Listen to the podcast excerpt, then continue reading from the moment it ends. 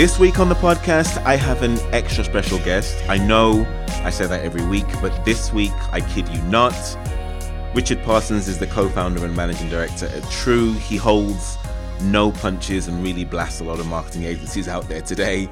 He says B2B marketing has lost its way, they've chased the money, they've jumped on the thought leadership bandwagon. In his words, agencies were just taking briefs from clients and robotically putting that through their design process without much thought or value added. We discuss why the main objective for any marketing agency is to create fame for their clients, because in his opinion, nothing is more important than that fame metric, which creates memorability, preference, and ultimately buying behavior. They not only back this up with hard data from Binet and Fields, but it's also born out of their own results for clients like Rockwool, Microfocus, EY, and Yale, which have resulted in multiple award wins recently. Um, by the way, the Rockwool campaign, 700% increase in click through rates above industry standard. If you can make wall insulation sexy, then there really is no limit, right? This was just such a fascinating conversation with a marketer who doesn't just follow the crowd and is led by money or the fame, uh, but someone who thinks really deeply about what really drives results for clients today. So, if you're remotely interested in anything to do with the importance of brand and fame in B2B marketing today, then you will find this conversation to be absolutely fascinating. So, without me keeping you in suspense any further, my conversation with Richard Parsons.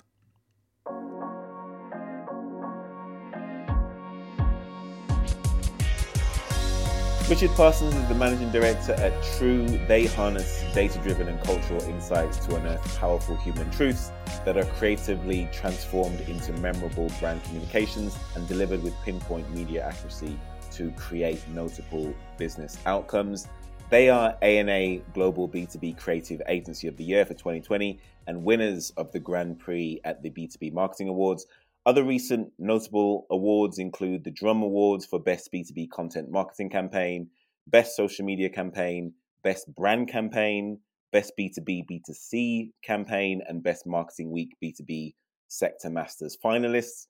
I'm very much looking forward to the conversation. Richard Parsons, welcome to Agency Deal Masters. Hey, thank you, Nathan. Appreciate the invitation really excited to speak to you. You start your career with Perkin Elmer at age 16. You left school and went straight into an apprenticeship.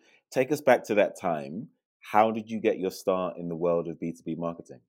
Well, um, at that time, you had you know pretty much a few choices. You go and you know get your A levels and then off to university, or you go into the world of work. And to be honest, I wanted to do neither. So uh, an apprenticeship with Perkin Elmer seemed to be uh, the right answer for me. It was uh, practical. You did part time study uh, but you also got experience of business, which I was really craving for.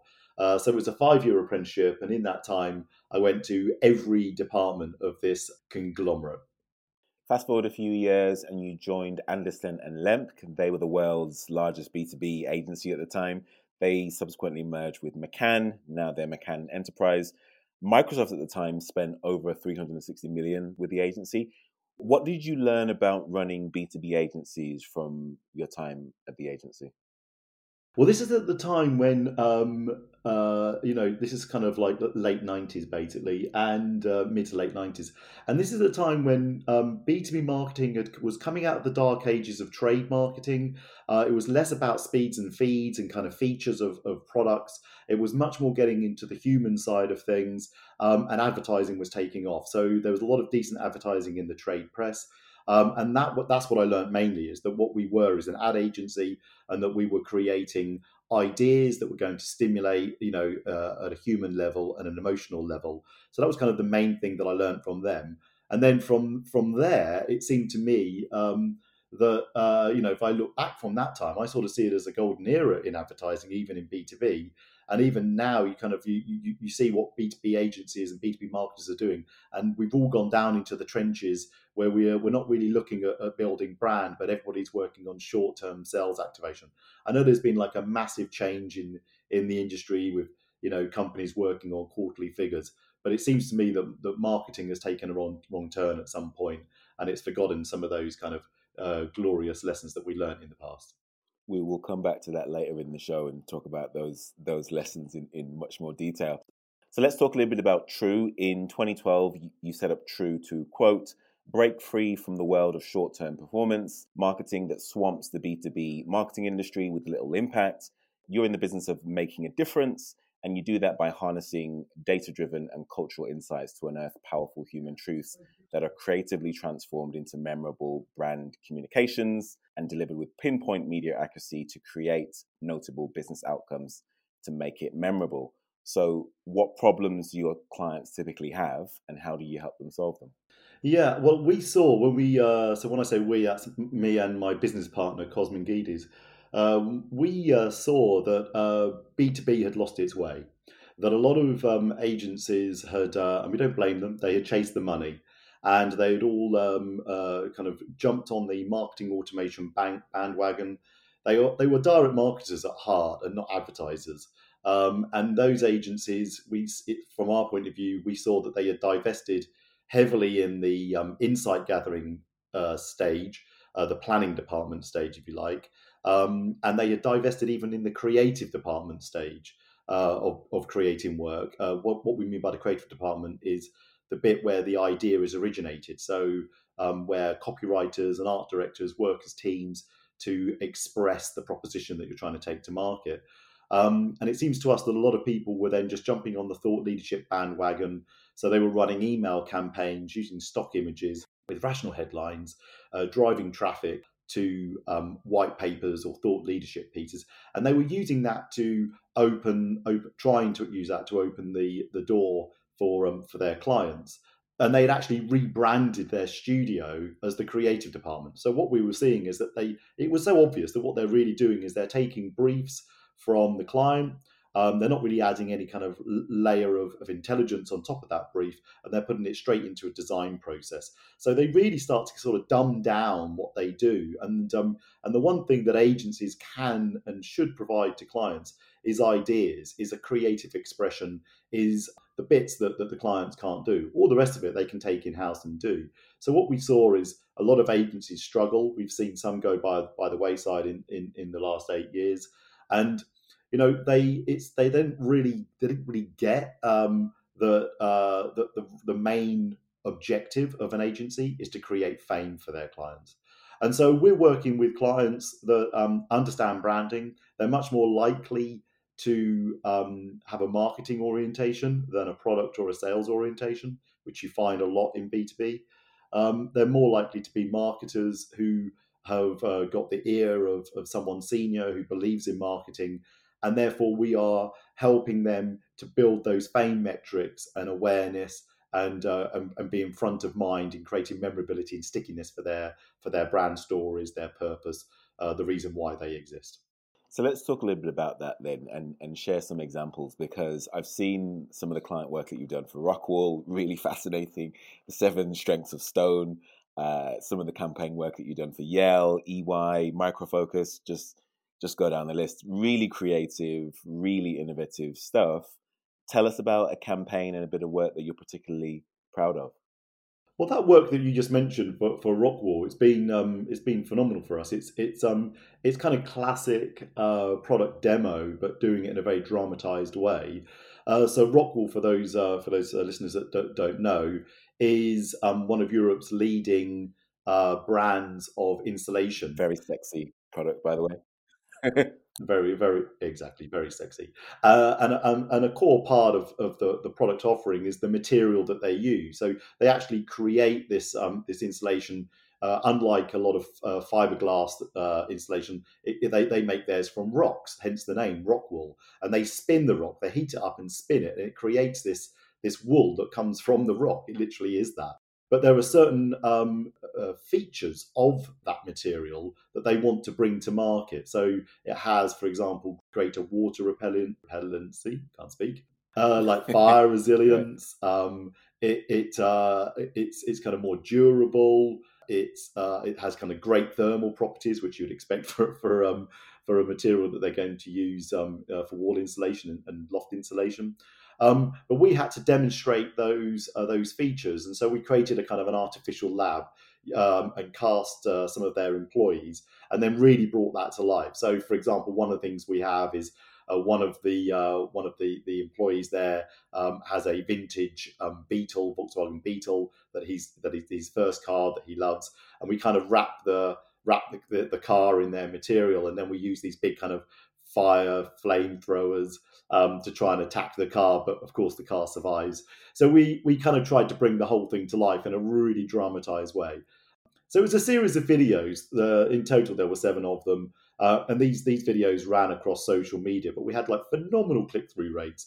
You know, way way way above industry average. So over seven hundred percent above industry average for click through rates. These are videos that were quite long in in in in uh, you know what, in what they are because we have to tell this story, and they um, they had a really kind of high rate of uh, of completion rate, and and the way that we were buying some of the media as well around uh, some of the some of the um, some of these videos means that the quality score, because people were engaging with the content and they were completing, it meant that the quality score would, would had really shot shot up. So we were able to reduce the um, the cost um, uh, by you know sixfold uh, just because the quality score had increased, which meant that we could show five to six times as many videos with the same with the same budget. They had some really really kind of cool uh, engagement metrics, but it, in addition. When we know that the people who had uh, been exposed to the videos, they then had significant dwell time on the uh, the client's product pages after seeing these videos. So we had increased the dwell time on those on those uh, product pages as well. So you know, really, really, um, yeah, really successful. Really fascinating.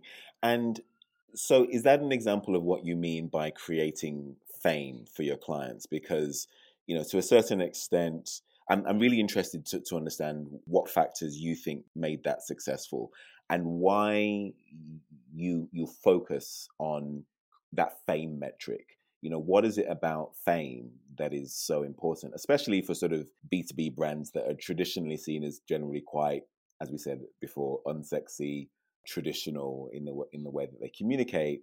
Why is that fame metric so important to what you do? Yeah. Well firstly we we say in the agency that there are no boring products there are no boring categories there are just boring campaigns. Hmm. um, so you know if you look at uh, half half the b2b work it is atrocious. It, it doesn't deserve the light of day, and um, but it's not it's not the product's fault. It's the people who create the advertising or create the communications. It, it's their fault.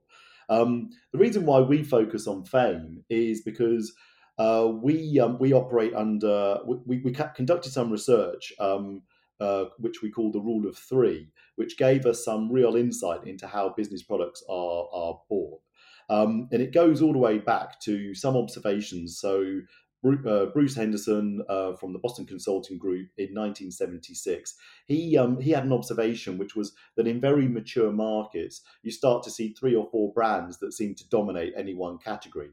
Um, and that so that was interesting for us. And then Boston Cons- Consulting Group, they actually then kind of wanted to verify some of those observations. So they they looked at 10,000 organizations between 1975 and 2009, and they reaffirmed this rule of three and three and four that in mature markets where you've got decent uh, pure competition, that you know that really um, that, that these three brands start to dominate um, as the as the life cycle of the market increases. Join me, Nathan Anibaba, on Wednesday, the 14th of October at 4 p.m. GMT for our epic webinar Seven Priorities for Rapid Profitability and Cost Reduction for Agencies. You will learn what tools agencies are using to streamline, grow, and scale their businesses, how to improve your project margins, ways to nurture profitable client relationships effectively manage your sales funnel, get paid faster by clients and shorten your billing cycle, better calculate your cost rate through project life cycles, and be appropriately staffed at all times to service client demand. If you're remotely interested in any of those topics, then this is the webinar for you.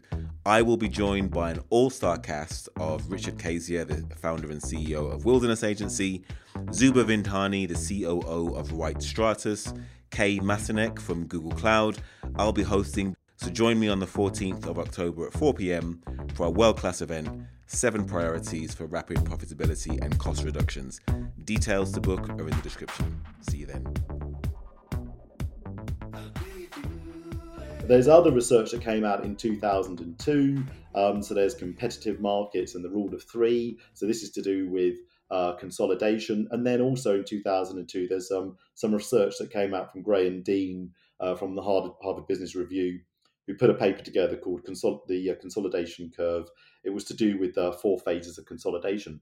And in in um, in their thesis, uh, they were saying, or in his thesis, they were saying that the fourth phase uh, you end up with massive consolidation into three brands, and that's why you get these three uh, three brands that dominate.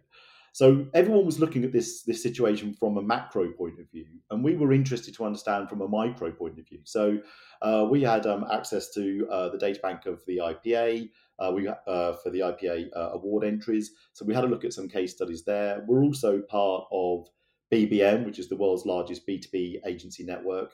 Uh, so we had access to um, our global uh, global set of, of, case studies, as well, of course, some of our in-house ones from that we have in in True. Um, and um, we looked at these uh, case studies and we wanted to understand not the macro, but the micro. We wanted to understand was there something playing out in every individual purchase that led to these three brands that would dominate in a mature market? And we concluded that there was. Um, and it comes down to the way that the human brain works. So without kind of getting all kind of pseudo scientific on you, it's the it's the limbic part of the brain uh, the base part of the brain that makes an emotional decision.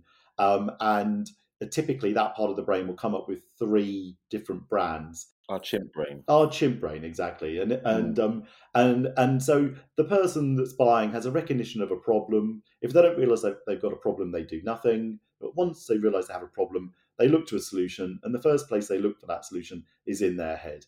And that limbic part of the brain, the chimp part of the brain, um, it throws up three brands. It's an emotional decision, it's a hunch. There's no rational thought going on there. All rational thought is done by the outer part of the brain, the neocortex, um, that catches up slowly with the internal part of the brain, and the outer part of the brain, being a bit arrogant, thinks that it think, it thinks it understands um, why it came up with those answers. Right.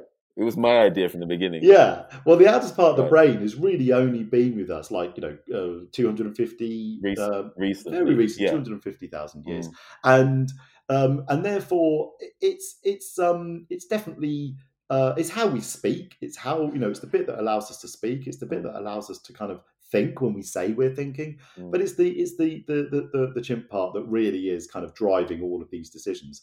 And what was interesting for us is, that when people come up with these three three brands, if you just fast forward to who they buy from, in 90% of the time they were buying from one of these three brands. And if you were the first brand uh, it, that they were thinking of, typically you were you were going to have a 40% chance of winning the business. If you were the second brand, you had a 30% chance of winning the business. And if you were the third brand, you had a 20%, 20% chance of winning the business. And these numbers, uh, the the rule of three plus these percentages, really um, correlated very strongly with some of the research that came out in 2002. So what we think is happening is that there is a, a, human capacity to only go for three brands because three feels like it's enough. You don't need four or five because you're already de risking at three. So you can personalize it. Like, for example, when you're um, about to build a conservatory, people will tell you to go and get three quotes. They don't go. They don't say go and get seven or ten. They just, you know, they kind of it's limited to three. So three does feel like the magic number. It feels like it's enough. It's more than two, and you don't need four. Mm. Um, so you start off with these three brands. And what's interesting is that the first thing you do when you know that you've got these brands. So let's say that you're looking for a cloud solution, then you're probably um, going to go for, at the moment, it's actually interesting that the, the cloud market, the public cloud market, has already got quite close to quite a mature market space. So you're going to think of Amazon, um, Microsoft, or you're going to think of Google. Mm. You know, three have already started to kind of dominate in that category. Mm-hmm. Um, but but but forgetting the mature space, even at the new when it when the market was brand new a few years ago, you might have come up with some other brands. You might have come up with HP, or you might have come up with IBM, or whoever. Rackspace, Rackspace, yeah. others, right? Of course. So you might come up with these other brands. And what happens is you do a branded search. So you go to Google and you search for Rackspace, cloud solutions. And then, of course, you land on their pages because they've done all their SEO, um, you know, professionally. You land there, and then you, at that point, you're given some of the rational answers because it's difficult to take a hunch into the business and say, "I want to go and spend lots and lots of money with this organisation because I feel good about it." of course, you can't do that. So you take in a whole bunch of rational mm. stuff, and that yeah. rational stuff comes from those brands. And then, as part of the buying process, when you start to look at other brands in the mix, maybe other brands that are interrupting your journey, you're comparing your initial preferred choice with um, with with now this new brand that's interrupted you. So all that thought leadership work that, that, that people are doing at the educate phase, it comes secondary to the fame phase, right. to the bit to the bit that, that the inspire phase. You need to be the first to get into the consumer's mind. Exactly. First to inspire that fame, and then you back it up with the rational decisions exactly. as to why papers, ebooks, webinars, all those thought leadership pieces are the rational bits yeah. that appeal to the newer part of the brain that, you know, 250,000 years or however long it's been around. But the chimp part of the brain is the part that is the emotional side that is driven by that fame metric that you talked about. Exactly. And there's some research that's come out um, recently in the last kind of 18 months from the B2B Institute, um, which is a LinkedIn and an IPA think tank uh, for B2B marketers. And they've put that together to help us understand um, how B2B marketing can basically be improved. But they're using, they're trying to use as much language uh, that, that's relevant for the CFO. So they're looking very much on the business side of things. So they're not just interested in, in engagement metrics, but in, in, um, in uh, activity, marketing activity that will create very large business effects. And as part of that, they um, they went to Binet and Field, who um, have uh, have uh, created some great research in the last kind of 10 years alongside the IPA. And they've re re-sliced their um, their findings, some of the research that they've done using just B2B case studies. So similar to the case study uh, pool that we had access to, they also have looked at that sort of similar similar set of research, and they're finding that, that emotion in B2B kind of far outweighs um, rational in terms of its uh, effect on very large business effects. Mm. Things like reach. Um, so rather than talking to your existing customers over and over again, which which B2B marketers tend to do um, with direct marketing, you know, talking to the same database or talking to the same group of people in LinkedIn. Um, you know, they encourage us, uh, Binet, Binet and Field encourage us to have a reach metric rather than a loyalty or even an acquisition metric. Um, these short-term performance metrics that everyone loves, and of course, difficult to argue against them when you know when push comes to shove. Uh, but actually, you get much larger business effects, and marketing will have a, a bigger role to play in the growth of a business if it focuses much more of its efforts on building memorability, building fame, um, building brand. Uh, in fact, they uh, they say that you should rebalance your your budgets so that about forty in B two B this is about forty six percent of your budget should be allocated to brand work and building brand, and uh, the rest of it fifty four for uh, sales activation. Uh, in B two B, we see it being uh, most you know most of the people that we we bump into are spending about ninety percent on sales activation and as little as you know, in fact, as little as nothing on on brand. But you know, let's be generous. Let's say ten percent on brand. Really interesting. Okay, so so you said that it applies to mature B two B markets. This this rule of three. Does it also apply to consumer markets as well in the world of B two C?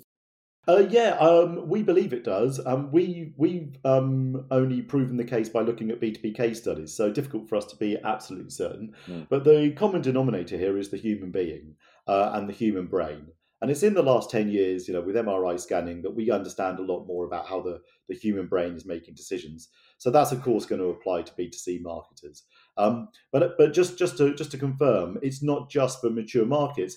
The mature what we see in mature markets is the the kind of consolidated thinking where everybody thinks the same brands are those three. But but our research showed that even in a brand new market, um, where it's a you know no one really understands the, the the lay, lay of the land in a new market, that the individual every individual purchase will start with that buyer, and that buyer will if they're looking for a solution, they will come up with three brands in their head, and it's over time when you have all of these kind of gravitational forces of the market playing out, and you end up with these consolidation consolidation um, phases that, that happen a little bit later on in the middle middle phases of, of the market. That it's going through these phases that you then end up with the mature market and three winning out in the end. But every purchase starts with three, and if you look to who wins in 90% of the time, those three are the people that get the deal. Okay. So we actually, um, so for example, if you're relying on interrupting someone's journey where they've already started the journey with three other brands, but you're looking to interrupt them at the educate phase with a thought leadership piece, then you've actually only got a 0.73% chance of winning the business. That's compared with 40% if you're the first brand, 30% if you're the second, and 20 if you're the third. So it significantly drops off straight away if you're not one of the three. So the reason why I was asking you the consumer question is that I'm gonna I'm gonna test you now, Richard. I'm gonna throw oh. some categories at you, okay. and I want to see which three dominate the market and, and are, okay.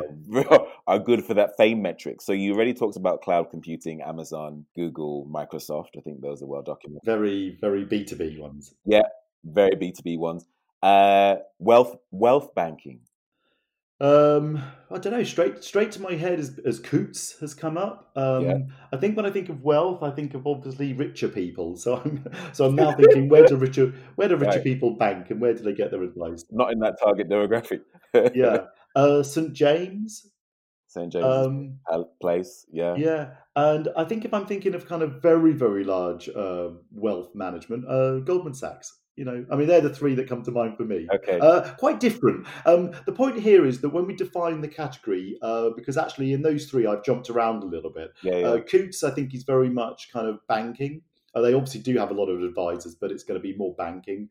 Um, Goldman, Sachs, Goldman Sachs is obviously working in terms of wealth management for the very, very richest, maybe even you know sovereign uh, so- sovereign funds and people like that, uh, big big pension pension schemes. Um, I think if uh, St James was an example of a very kind of a personal level, but have got a great reputation.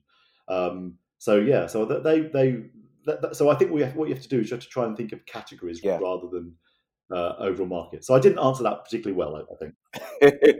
okay, two more really quickly. Service offices. WeWork yeah. Regus. I'm in a WeWork right now. Regus, yeah. yeah. Um, I'm gonna struggle. there is a there's a brand near near me near near me. I see around in London quite a lot. It's hmm. something mm. like four. It's F O R E and then another letter, and I can't think what it. It's not four X, but it's something like four Fora or something like that. But I'm struggling actually. I'm yeah. struggling with a third yeah. one there. There's, there's that, that, which means that there's room. Okay, yeah, but there is a third one. There's room for an entrant. There you go. There's an opportunity there. So let's talk a little bit more about your role as co-founder of the agency. You've been co-founder now for seven years with Cos. Tell us how the challenges are different now to when you first started, and give us an idea of the size of the agency, employees, turnover, locations, high level numbers. Sure. So I think the uh, the main difference is that when we started, of course, you're establishing yourself, but we were really fortunate on day one to have, you know, to, to start the agency with a, a couple of great clients. Uh, so we started the agency with um, Microfocus and um, a smaller company called called Mura, and we still have the pleasure of working with both of those to this day. Uh, we're actually eight years old. We started in 2012, not not seven. But the the agency has grown, and the main way that it's grown is by focusing. I think uh, we have this differentiated position, so we're not just you know looking further down the funnel. We're very much focused on the top end of the funnel. So the agency has significantly grown in terms of our capability when it comes to planning and um, strategic work. So we're picking up kind of really nice um, sticky accounts where we kind of get in there at the, the beginning end and help people all the way through that process of defining who they are. And then from there, you can get to a creative articulation, you get to the expression of what that is. Um, an additional service that we built on, um, we always offered media when we uh, media service when we started, but it really it's in the it's in the last few years that we've had this um, um a significant increase in our media offering, um, and so that's um, brings in the billings. Um, I'm not going to talk about the actual numbers um, because we're part of we're part of BBN, um, and the reason for that is because uh, at the BBN level we're the world's largest, and you know the the overall billing there is about 173 uh, million pounds, not even dollars. Mm. Um, you know, so so uh, we are the London office of that, and that's how we present ourselves to the market. Um, because there aren't that many uh, in terms of the rule of three. If you were to think of global B two B marketing agencies, there just aren't that many out there, and uh, that's the space that that we currently play in. That's the space that, that we're increasingly uh, playing in as well. Really interesting. Last question before we get into our favorite questions towards the end of the interview, Richard, that we ask all of our guests. How do you attract the best talent to work for the agency? I mean, this is, uh, you know, one of the biggest issues for B2B tech agencies today, attracting the best talent, not only to compete with other competitive agencies out there, but other attractive propositions, you know, your Googles and your other other tech companies. How do you attract the best talent to work at True? Yeah, so doing, I think it comes down to the work, uh, doing good work. Uh, I always say that uh, when we're recruiting someone, um, the first page that they should go to is to our website. You know, go to uh, trueagency.com forward slash work. And there is where you'll see the creative work that we're doing. Um, the reason why that's important is because you should get excited about the marketing that we're producing. B2B marketing has got a bad rap, it's got a bad reputation. So we're always fighting against that. But there are people that increasingly starting to recognize us. Um, our um, accolade recently of being um, the ANA uh, Global Creative Agency of the Year for B2B um, is helping. Um, but it's it's by looking at the work that we do, and that's exciting. So even when we're comparing ourselves with technology companies, there's um, I think that there's a big myth um, but what we really are doing is in, innovative. I think actually it isn't innovative, it is creative. And what the technology companies are doing is innovative. What I mean by that is I think that a lot of people miss, they confuse those two words. So I think that you can think of innovation as being that kind of mindset that comes out of Silicon Valley. They're looking at business models, um, business model innovation. They're looking at technology and platforms as innovation. So you know, there's a lot of kind of uh, technology uh, driven, um, you know, abilities to do that. I think what agencies um, should do and what we do is focus on the expression. It's it is it is a very creative thing. It's a creative process, but it's different from the technology creatives. Um, so what I think what I think we do is we do great work and that retains people. That means that people want to come and work with us. The other thing is that uh, we tend to, from on a creative point of view, we tend to look to um, B2C marketers, sorry, B2B creatives to do the ideas for us. Um, because we think that they're the best people to understand humanity. They, their training in B2C gives them that leg up. Our planning process gives them all the tools they need to be able to do that quickly and, uh, and cleverly. So um, I think you know B two B is a is a technical or complex thing that we work in.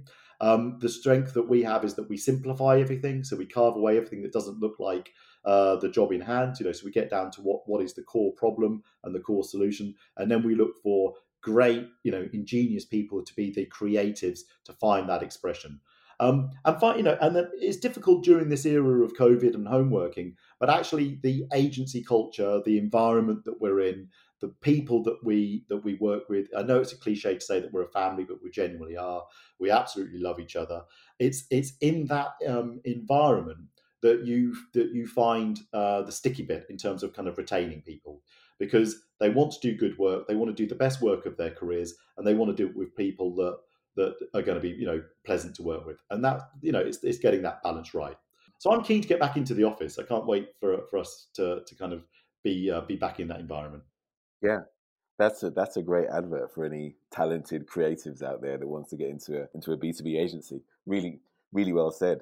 Um, let's get into everyone's favorite questions now. These are the questions that I ask all of my guests. So really excited to ask you some of them as well. These are more uh, sort of questions about you, the individual. You know, who is Richard Parsons? Sort of questions. Let's start with a nice, easy one. Tell us about a time when you failed and what you learned from the experience.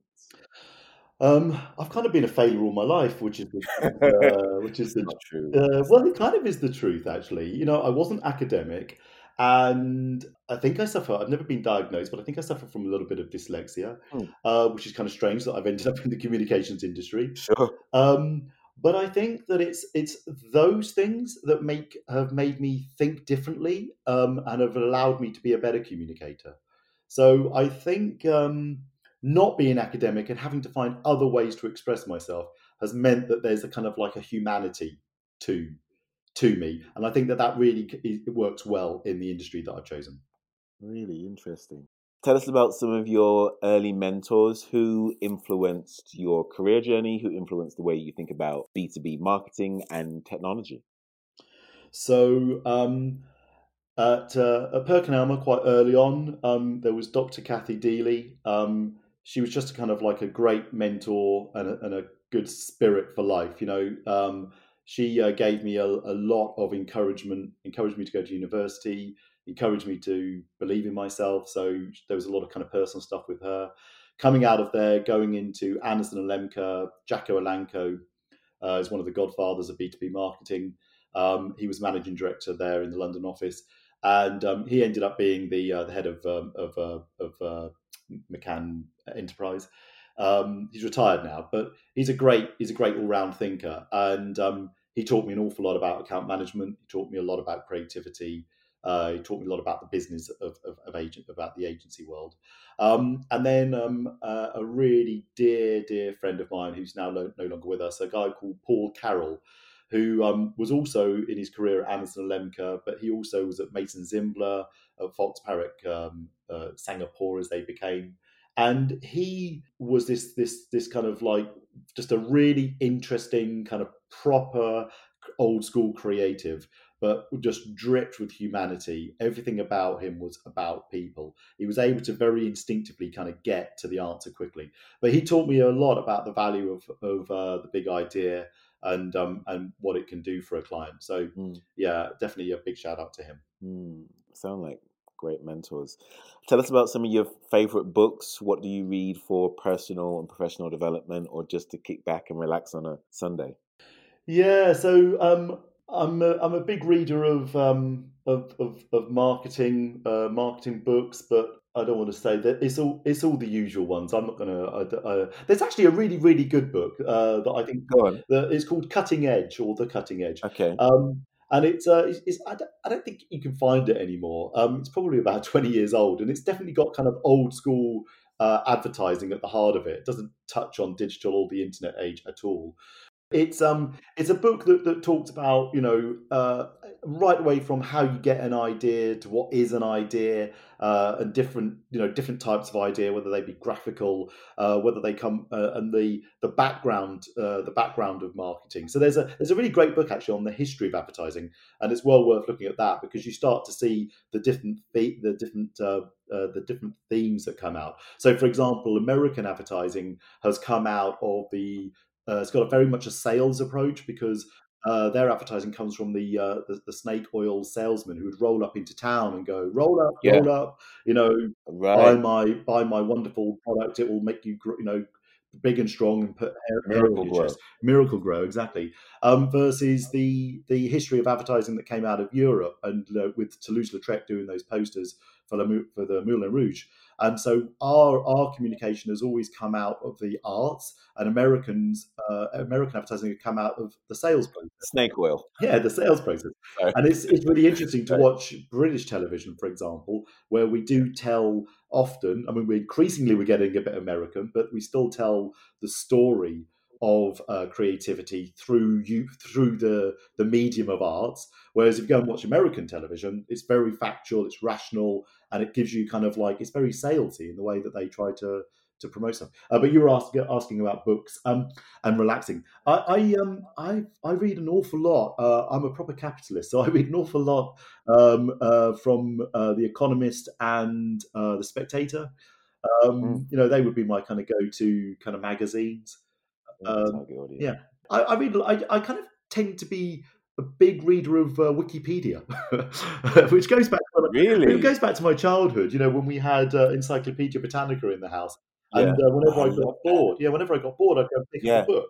Um, Me too. And uh, I still do that with Wikipedia. and I love the way that you kind of dart around. Completely different experience, though. Like just taking out Encyclopedia Britannica, open up the pages. Like the pages were so thin and it felt so beautiful and just having that sit in your house, I think is a it's a shame that they're not around anymore. Oh, I'm sure they are around, just that no one, no well, one they, they, are. They, they, they publish them and then they're immediately out of date. Give us give us one more of your favorite books. Like what else has been instrumental in the way that you think about marketing? There's a book called Herd, um, which I really liked, and it talks about um, humans acting as a herd animal. Um, I really liked. There was some. Uh, there was a, a, a, story in there where it said that you know um, humans, um, normally animals that have um, eyes on the front of their face are um, predators, and animals that have eyes on the side of their face are the prey. So a horse has eyes on the side of its head, and um, and it's it's it's worried about being attacked by wolves or something else, lions or something, uh, bears, that sort of thing. Whereas um, animals that have them on the front of their face, you know, they're attack, they're attackers. But what's interesting about um, about us as a, as a species, humans, is that we have them on the front of our face, but we're also a pack animal. Um, you know, the fact that I can go out into the street and then be, be surrounded by people and I don't want to beat them up and I want to be, you know, I don't want to fight with them. I want to be with them and I want to love them. Yourself. Um, uh, you know, so it, it, it's, um, it's kind of interesting that we're a herd animal and, and what that means for us as a, you know, a, a lot of our behavior is driven by peer pressure and what other people think of us, especially in B2B. Um, I always say that the reason why B2B is more emotional than B2C is because we worry about how other people would judge our purchase decision. Whereas in B2C, if I buy the wrong deodorant, I might smell a bit horrible for a day, but I just won't buy that per, that, that deodorant again. I'll pick a different brand. But if I buy the wrong cloud solution for my organization, you know, I'll end up losing my job. My partner will leave That's me, it. and I'll be lonely and and, uh, and home. Really interesting. What are you watching on online today to keep you entertained during lockdown? Amazon Prime, Netflix, Disney Plus, whatever. I always um, what I uh, Paul Carroll taught me this. Uh, Paul Carroll, creative director, he taught me this, which is that you should read um, highbrow and you should read lowbrow, or you should watch highbrow and, watch lowbrow. So um, it's not unusual for me to go on to the BBC iPlayer, go to uh, the uh, the, the um, Channel Four or the BBC Four channel, and um, try and find some sort of interesting historical uh, documentary. Um, but likewise, you'll find me watching Real Housewives of Beverly Hills. Love it. But there you go, diversity of thoughts. Uh, you know, you'll pull from different places. I'm sure all of that stuff mixes up in your brain really well to, to you know, to help you in other areas of your life. Yeah, for sure. What do you do to keep mentally and physically fit? Well, I think to, uh, mentally fit, you know, I like debating. I mean, I don't mean professionally or um, or kind of formally, but I love, you know, dinner party conversations and uh, sparring with people mentally. Mm-hmm. Um, this industry, I think, keeps you fit in that sense. You know, in the morning you could be on a call with one type of business and one type of brand, and then the afternoon a completely separate one. So you're always having to adapt and be a, a temporary expert in um, in what what they do. Uh, so I think that the what I do for a living helps in terms of physically fit, I'm um, kind of notoriously not not very fit. but I, uh, I, uh, I'm fortunate enough to have a gym in uh, in where I live, and um, I'm trying to go more often. Uh, in the last few weeks, I've been once or twice every week, so that's a start. That's pretty good. Last couple of questions, and then I'll, I'll let you go. What advice would you give to a millennial or a young person who comes to you and says that they want to start a B2B tech agency or start their career in a B2B tech agency? Yeah, I mean, you're saying tech agency. Um, what I would say is, you know, B two B is as interesting or more interesting than B two C. So if you want to go into the agency world, B two B is just, uh, I think, more interesting. To full stop. Uh, the issues that you're dealing with are more complex. Um, also, you're less likely to be siloed. In B two C, you find yourself working in one type of agency that might be an SEO agency, or it might be a PR agency, or it might be an events agency. Whereas in B2B, you're more rounded. You tend to work on, on lots of different aspects, different channels for a client. Um, but the thing I would say is don't believe uh, the uh, the millennial hype, which is that everything new is more interesting or everything new is the future. Um, it's true that every technology and every innovation that happens, you do have to keep up to speed. You have to make sure you understand how they're used. But take a step back and don't always think that just because a new medium has been invented that it's going to replace the old. Nearly always what happens is it finds a slot. So when TV came out, they said it would destroy newspapers, but newspapers are still around. When um, sorry, when radio came out, they said it would kill newspapers. When TV came out, they said it would kill radio. When the internet came out, they said it would kill TV. And the truth is that every single channel has got a a reason for existing. It just it takes a bit of time to bed in. But if you become a single channel marketer, then that's when I think your life becomes boring. So try to try to work somewhere where you're in a lead agency where you're doing the big ideas that are multi-channel because then that's always always more exciting. Really fascinating insight. Love that. Um, my final question, Richard.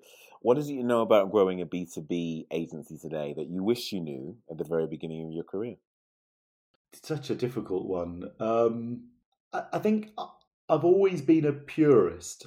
Um, I've always believed that if we do really, really great thinking and great work, that it will be recognised.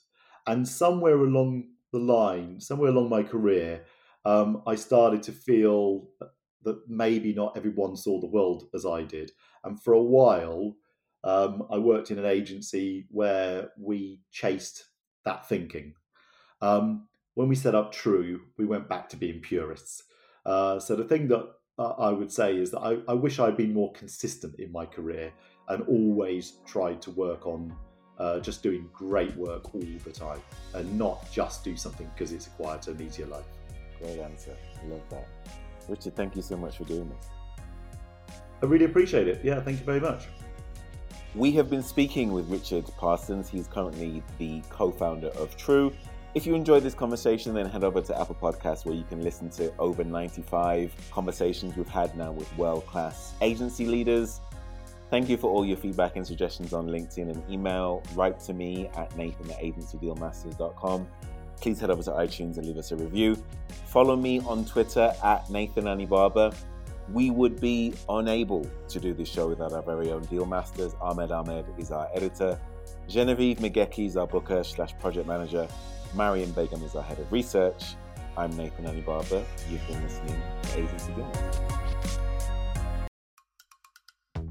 Join me, Nathan Anibaba, on Wednesday, the 14th of October at 4 p.m. GMT for our epic webinar, Seven Priorities for Rapid Profitability and Cost Reduction for Agencies.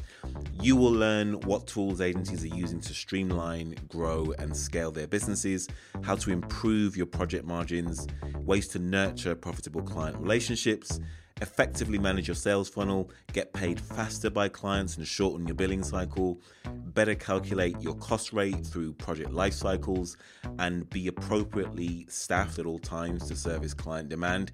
If you're remotely interested in any of those topics, then this is the webinar for you. I will be joined by an all star cast of Richard Kazier, the founder and CEO of Wilderness Agency, Zuba Vindhani, the COO of White Stratus, Kay Masinek from Google Cloud. I'll be hosting, so join me on the 14th of October at 4 pm for a world class event Seven Priorities for Rapid Profitability and Cost Reductions. Details to book are in the description. See you then.